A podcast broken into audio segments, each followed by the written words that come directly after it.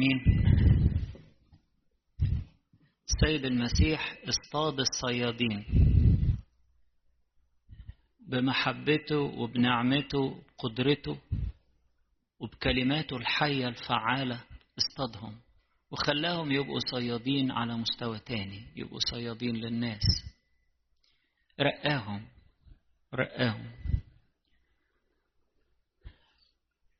المعجزة دي من المعجزات اللطيفة جدا اللي إحنا نفرح لما بنسمعها لأن فيها جانب روحي وجانب إنساني وفيها حب وعناية واضحين قوي قوي من السيد المسيح.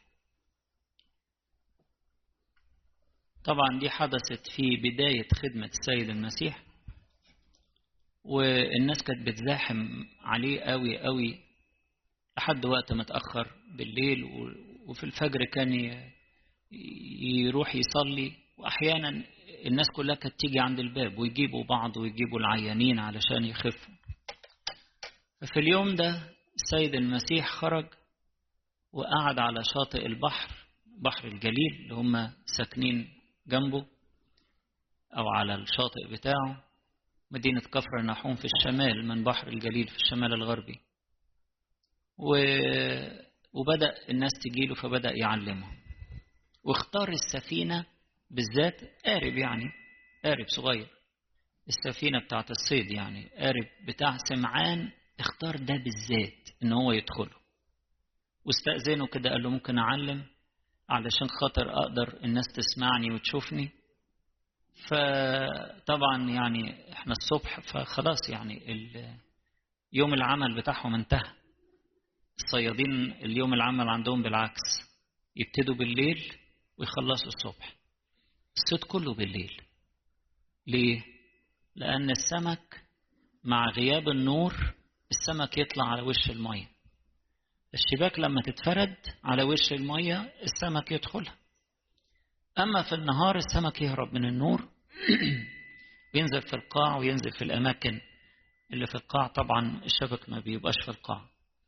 الشبك دايما مسافة متر متر ونص بالكتير من السطح. تلاقي مركبين فوق حاجة تعوم الشبكة زي الفل كده ومركبين من تحت الرصاص أو حاجة تتقل بحيث أن الشبكة تفضل مفرودة والسمك يعدي يدخل فيها. فالصيادين ما عارفين شغلهم يعني بيخلصوا الفجر. أول ما الشمس تنور خلاص ما لهمش مفيش سمك. السمك بيهرب ينزل تحت. فطبعا بيخلصوا زمان أنا عشت في بلد فيها على النيل يعني. كنا ناخد المراكب من الصيادين مركب تسعة لها تمانية. واضح ان المراكب اللي في البحر الطبرية كانت تاخد أكتر شوية. وكنا نطلع بعد ما الصيادين يخلصوا كنا نأجر المركب منهم. ده الكلام ده في, في أواخر السبعينات. كنا ناخد المركب منهم بجنيه. هم طبعا يعني يستفادوا بالجنيه ده كان حاجة كبيرة يعني. يستفادوا طبعا بالجنيه ده لأن هم بيركنوا المركب خلاص بيطلعوا ياخدوا السمك اللي جابوه بالليل ويركنوا المركب وتفضل بقى لحد تاني يوم بالليل يبتدوا ينزلوا يشتغلوا. فكنا ناخد المركب ونروح بيها حتت ما فيهاش عمق ونصطاد بالبوس يعني إحنا الشباب يعني.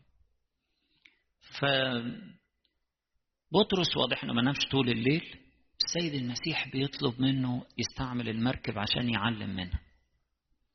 بطرس قال حاضر. وبعديها بعد ما علم الجموع لمدة مش عارفينها يعني قد تكون ساعة اتنين تلاتة طلب من بطرس وقال له روح ادخل إلى العمق والقوا شباككم للصيد كأن ربنا يعني مش ممكن يكون مديون لحد. لازم يكافئ بطرس مكافأة كبيرة. فبطرس قال له ده البحر النهاردة ما فيهوش سمك. ده تعبير الصيادين يعني. يقولوا كده. البحر طبعا مليان سمك. بس يعني لما ما يكونش فيه صيد يقولوا كده. قال له ده إحنا تعبنا الليل كله ولم نصطاد شيئا. وبعدين دلوقتي هندخل ونفرد الشبكة للصيد. يا عم انت بس افرد الشبكة وأنا هملاها بالسمك. إحنا دورنا نفرد الشبكة ونسمع كلام ربنا ونطيعه ونختبر قوة كلامه في حياتنا. إحنا نطيع كلامه ونسير على كلامه وعلى كلامه نلقي شبكنا وهو مسؤول إن هو يملاها بالسمك. دي مسؤوليته إن هو يملاها لنا بصيد وفير. أرجع تاني للحديث بتاع الأناجيل والقراءات بتاعت النهارده كلها عن قوة الكلمة قوة الكلمة. والناس إزاي متجمعة عشان تسمع كلمة ربنا؟ الكلمة فيها حياة الكلمة فيها قوة بس لازم نختبرها. مش هنختبرها إلا لما نطيعها. مش هنختبر هذه القوة في حياتنا إلا لما نلقي شبكة. مش ممكن هنختبرها إلا لو أطعنا الكلمة وأطعنا الوصية في حياتنا. ودي الطريقة اللي السيد المسيح اختار أو اصطاد زي ما قلت في الأول اصطاد التلاميذ بيها إن هم يختبروا قوة الكلمة في حياتهم. دي الطريقة اللي اصطادهم بيها. ودي الطريقة اللي بيصطادنا بيها. إن إحنا نختبر قوة الكلمة في حياتنا. ناخد كلمة ربنا ونطيعها. كلمة بتشجعنا على التوبة. كلمة بتشجعنا على ضبط الهدف بتاعنا. كلمة بتشجعنا على القداسة. كلمة فيها حياة. كلمة غنية. كلمة فيها نور. كلمة بتكشف الحق. بتنور فالإنسان يكتشف الحق ويعرف الخداع اللي في العالم ده مش هنمشي وراه. وال... وال... وال... الشيطان طول الوقت يحط فخاخ ويحط طرق مظلمة ويحط حاجات عشان يضلل الناس كلمة ربنا حية ومنورة وتغني. كلمة ربنا مش زي التوك شو اللي إحنا الميديا مليانة بيه النهاردة. تسالي أخبار. ساعات ناس تدي للأخبار صبغة هامة يقول لك حاجة مهمة جدا. في حاجات فيها حق وفيها حاجات مليانة كلام فاضي. السيد المسيح مش بيسلي الناس مش مجرد بيضيع لهم وقتهم زي ما البرامج دي بتعمل. هدفها بس كده يجيبوا فلوس. يقول لك فلان مثلا برز لسبب ما خد بطولة خد حاجة اتشهر أي حاجة. هاتوا نعمل معاه حديث. عشان إيه؟ عشان نجيب إعلانات عشان نجيب فلوس. لكن مفيش رسالة حية. مش كلمة الحياة الأبدية. مش باب مفتوح على السماء. ده كلام للتسالي. كلمة ربنا مش كده. الكنيسة هنا مش للتسالي.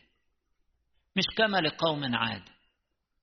مش بنيجي علشان يعني نملى دماغنا بكلمتين كده برضو يعني معقولين يعني اهو بيساعدونا مش بس كده ده كلمة ربنا حية وفعالة بس اللي ياخدها ويعيش بيها. ويقطع الحياة القديمة ويبتدي حياة جديدة. وده اللي حصل مع الآباء الرسل. هما كانوا إيه؟ كانوا ناس بسطة جدا صيادين. الكلمة اللي كان المسيح بيقولها من على المركب المركب دي هي إيه؟ هي الكنيسة اللي بتقول لنا كلمة ربنا من على منبرها والسيد المسيح هو اللي بيتكلم هو اللي بيعلمنا. من على سفينة الكنيسة اللي هي رابضة في سلام فوق بحر هذا العالم المضطرب. سفينة فوق العالم. وفيها المسيح وبيقدم لنا كلمته الحية. الكنيسة هي السفينة المستقرة فوق مياه بحر هذا العالم. كنيسة مستقرة في سلام. أما العالم فيه اضطرابات لكن الكنيسة فيها سلام. زي ما قلت الكلمة اللي بتتقدم لنا مش لمجرد التسلية لكن هي أعظم عطية وأثمن عطية بيقدمها لنا المسيح وبيغذينا بيها. تكشف لنا الحق وتشددنا لنسلك في الحق. الطاعة لكلمة ربنا يخلينا نحصد نتائج مذهلة في حياتنا. زي كده ما الرسل اختبروا. أطاعوا الكلمة واتفاجئوا بطرس اتفاجئ لدرجة إنه خاف من كتر الموقف المذهل بالنسبة له.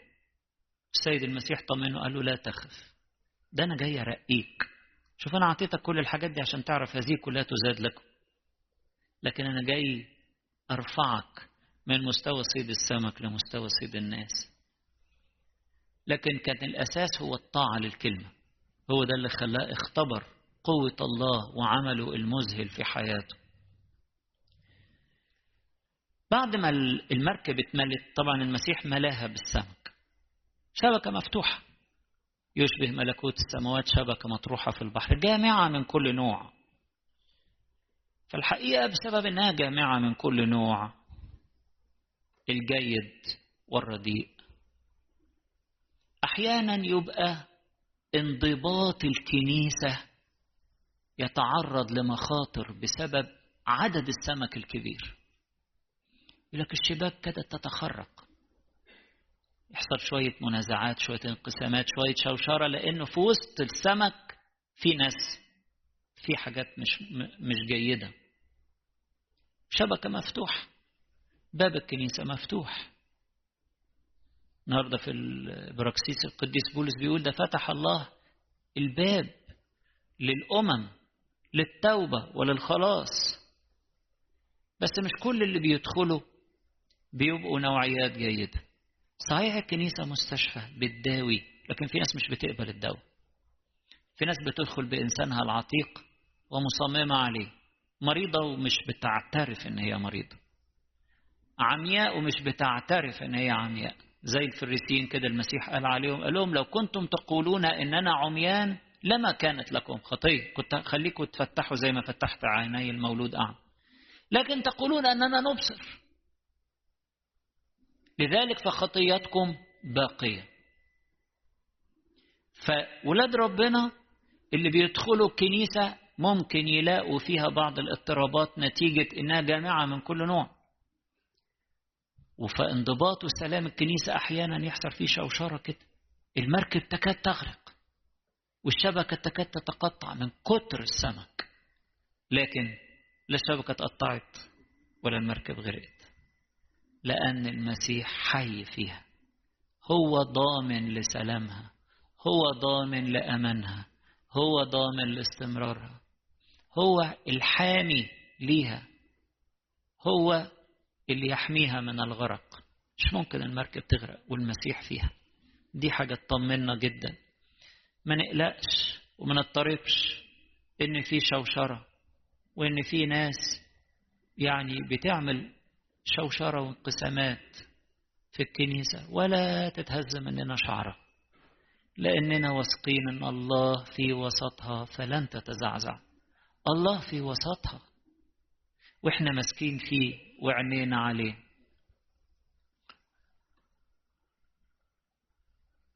اللطيف أن السيد المسيح مختار بطرس ومختار مركبته اللي داخل فيها. ودخل وبارك وعلم. وبعدين بطرس في الآخر يقول له اخرج من سفينتي يا رب. اخرج من سفينتي يا رب. لأني رجل خاطئ. طبعا إحنا فاهمين بطرس كان في حالة حس بضعفه وحس إن هو ما يستاهلش كل ده. وحس إنه بقى مديون لربنا بالكتير. وحس إنه ربنا غرقه بالحب وبالنعمة وبالبركة. السمك ده ثروة يعني بالنسبة للصياد. لما يجيب سمك كتير ده يعني خير لأيام كتيرة و... ده ممكن يجدد المراكب بتاعته ويوضب ويجيب ويوسع التجارة بتاعته ويوسع الشغل بتاعه ويجيب صنايعية زيادة. مركب يعني تتملى بالسمك دي حالة ما بتحصلش. يعني هم بيجيبوا شوية سمك كده يشيلوه يشيلوه مع بعض يعني. قفتين ثلاثة بالكتير يعني ده لو يعني ده لما يبقى فيه سمك كتير. لكن المركب تبقى مليانة سمك لدرجة إنها هتغرق؟ دي ثروة. فبطرس حس إن ربنا بيديله مش بمعيار إنساني. ربنا ليس بكيل يعطي الروح. ربنا بيدينا بغنى. فهو حس إنه غير مستحق. عشان كده قال له الكلمة دي. لكن اللي حصل إن السيد المسيح فعلا خرج من المركب. لكن الجميل بقى إن بطرس خرج معاه. وخلاص بطل يبقى صياد. السيد المسيح خرج وبطرس خرج معاه. وقال له أنا أتبعك حيثما تذهب. وصار فعلا صيادا للناس. اترقى بطرس وبقى صياد للناس. فرح بعطية المسيح لكن فرح أكتر بالمسيح. ما تشغلش بالسمك إلا عطاهوله المسيح. اتشغل بالمسيح أكتر. فترك كل شيء وتبعه هو ده. هو ده اللي ربنا عايزه مننا. إن إحنا نمشي وراه. وإن هو متكفل. كل هذه تزاد لكم. أمور المادة وأمور العالم. كل الحاجات اللي إحنا هنحتاجها في الدنيا هيديها لنا. وعده أمين وصادق. وشفناه على مدى التاريخ وشفناه في حياتنا. وكلنا بنختبر. اللي بيمشي ورا كلام المسيح ما بيحتاجش المسيح دايما متكفل بيه. لكن يقول لا أنا مش هعيش للدنيا. أنا مش هعيش لمجرد مهنة في الدنيا. كل المهن كويسة. لو أنت عايزني يا رب في مكان معين هشهد لك فيه. في مهنة معينة هشهد لك فيها. لكن لو أنت عايزني ليك أشتغل معاك لبنيان الملكوت لصيد الناس في شبكة الملكوت. فها أنا ذا يا رب. ها أنا ذا. وده اللي عمله بطرس بعد ما اتغنى مش بعطية المسيح اتغنى بالمسيح نفسه. فقال له اخرج من سفينتي. خرج المسيح وبطرس ماسك فيه. وبطرس معاه. وفعلا صار صيادا ماهرا ماهرا. بطرس ده الغلبان البسيط الصياد البسيط. اللي محدش يعرف عنه حاجة. أصبح عمودا في هيكل الله. أصبح معلم عظيم في كل المسكونة. أصبح أب جليل يحتضن ويحتوي الكل. حتى المتعبين واستنار بنور الكلمة وشبع بيها. عشان كده قدمها لنا كمان. ليقرأ رسائل القديس بطرس الرسول فيها غنى لا يستقصى. مش غنى بقى مادي ولا سمك ولا لا مستوى تاني. غنى حب الله غنى النعمة اللي, اللي شبع بيها. ميراث لا يفنى ولا يتدنس ولا يضمحل بيكلمنا عنه. شركة الطبيعة الإلهية بيكلمنا عنها. بيكلمنا عن إن إحنا دعينا بالمجد والفضيلة إلى إلى إن إحنا نكون ممجدين مع المسيح. مستوى تاني. السيد المسيح عرف يصطاد الصيادين وصيرهم فعالين في الملكوت وصيادين للناس. معجزة جميلة ونفكر فيها ونفكر إن السيد المسيح بيعلمنا من على سفينة الكنيسة باستمرار وبيدينا كلمات الحياة. هي دي الاحتياج بتاعنا. إحنا مش محتاجين نتكلم كتير مع الناس ولا محتاجين نسمع برامج ناس عمالة تحكي حكايات وتحكي قصص. صحيح الإنسان ممكن يتعلم من كل حاجة بيشوفها أو بيسمعها لكن إحنا محتاجين أكتر نتشغل بكلمة ربنا ونشبع بيها نختبر قوتها في حياتنا. ولربنا كل مجد وكرامة إلى الأبد.